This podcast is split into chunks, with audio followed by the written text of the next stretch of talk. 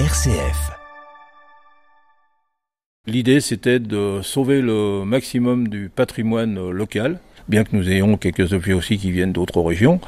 Et à partir de là, le sauvegarder et le transmettre aux générations futures. Donc nous avons pratiquement euh, tous les corps de métier qui existaient sur le site. Et sur ce site, vous occupez une surface de combien à peu près là? Ce hangar, c'est immense. Hein? Tout compris, environ 1500 mètres carrés. Vous avez euh, structuré tout ça selon des thématiques. Toutes les thématiques, hein, de la vigne, le bois, la ferraille, euh, l'apiculture, tous les corps de métier, avec une de nos pièces maîtresses, euh, une batteuse qui date des années 50, toute restaurée. Votre musée, c'est vraiment le reflet de cette après-guerre 39-45, voire même un petit peu avant, le reflet d'un monde essentiellement agricole. Oui, sur nos différentes thématiques, nous partons à peu près de la période de 1870-1970, parce qu'on a du matériel qui remonte à peu près à ces âges-là, et nous avons également une pièce de vie et une salle de classe euh, à l'ancienne.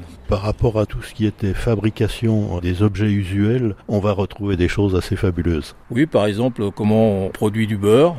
Nous avons un atelier bois, un atelier pain également, euh, avec euh, différents matériels et les premiers pétrins. Et après, par exemple, euh, tout ce qui concerne le travail de la terre. Ce qui se présente en premier, c'est la vigne. Tous les outils qui sont présents ici, bah, ça va de l'embouteilleuse à la bouchonneuse, avec des tonneaux, des hottes en osier pour remonter la terre, faire les vendanges qui servaient un petit peu à tout. Là, vous avez des petites... euh, voilà, des planes. Nous avons tous les outils pour faire de la tonnellerie. Et au passage, eh bien, bien sûr, euh, les sabots, puisque ça c'était la chaussure des campagnes. hein. Alors là, c'est tout du matériel qui date du 19e siècle, hein, un ancien euh, sabotier. Enfin, les descendants des sabotiers nous ont donné tout son matériel. Voilà. Dans ce musée, ce ne sont que des dons. Nous n'achetons pratiquement jamais rien, c'est très rare. La plupart, ce sont que des dons de personnes qui préfèrent euh, voir dans un musée plutôt que de partir chez les pâtis ou à la ferraille. C'est impressionnant, je fais une évaluation vraiment en grand survol. Il y a vraiment des milliers d'objets euh, dans votre site. là. Nous sommes en train de passer devant la rangée des tracteurs. Vous avez une collection de tracteurs de marques, pour certaines qui ont complètement disparu. Oui, la plupart des tracteurs ici euh, fonctionnent. Bon, nous faisons des caprices de temps en temps, mais bon. Et nous avons ce qu'on appelle les tracteurs transformés, c'est-à-dire qu'ils prenaient la- l'avant d'un véhicule, euh, puisqu'il leur fallait le moteur et puis la direction, et ils adaptaient sur des poutres en mettant des caisses derrière, et c'était quand même une révolution pour l'époque, parce que euh, on sortait de la traction animale, c'était vraiment la mise en place de la mécanisation, quoi.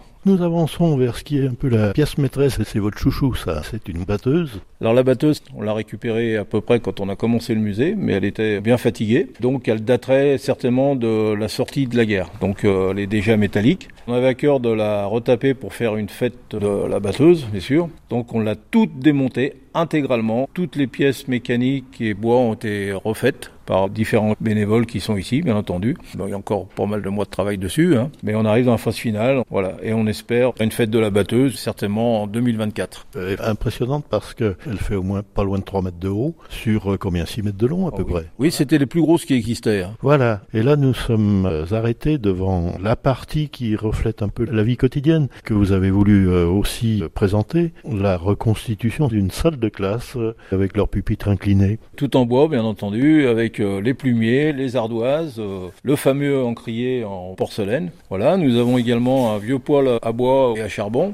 On passe maintenant vers la reconstitution d'un intérieur dans les maisons. Ben, on a reconstitué une pièce de vie. hein. Bien entendu, c'est une pièce euh, commune, hein, puisqu'à l'époque, euh, il y avait vraiment que la chambre éventuellement qui était à part. On a reconstitué une cheminée et tous les instruments qu'il y avait dans ces maisons, donc le pétrin, la cuisinière à bois, avec le vaisselier. D'ailleurs, celui-ci est un vaisselier bressant. Voilà, nous avons la comptoise, nous avons une petite barade et puis un, un saloir. Voilà. On a aussi euh, les moyens de transport d'avant la motorisation. Là, on a quand même deux belles charrettes. Alors nous avons euh, une calèche, nous avons un char pour aller principalement au marché ou au moins livrer des bêtes. Et puis nous avons euh, alors, une pièce un peu rare, c'est ce qu'on appelle un tilbury. Un tilbury, si vous le voyez dans les films, c'est ce qui servait euh, aux lords anglais ou aux médecins assez riches pour aller euh, de ferme en ferme dans les campagnes. Et donc celui-là, on nous l'a donné. C'est un monsieur de Chavannes-sur-Suran. D'après l'histoire, ça serait son père qui était prisonnier dans une ferme avec un autre euh, dans le nord de la France et que le monsieur leur a donné le cheval et puis le tilbury et bonne chance.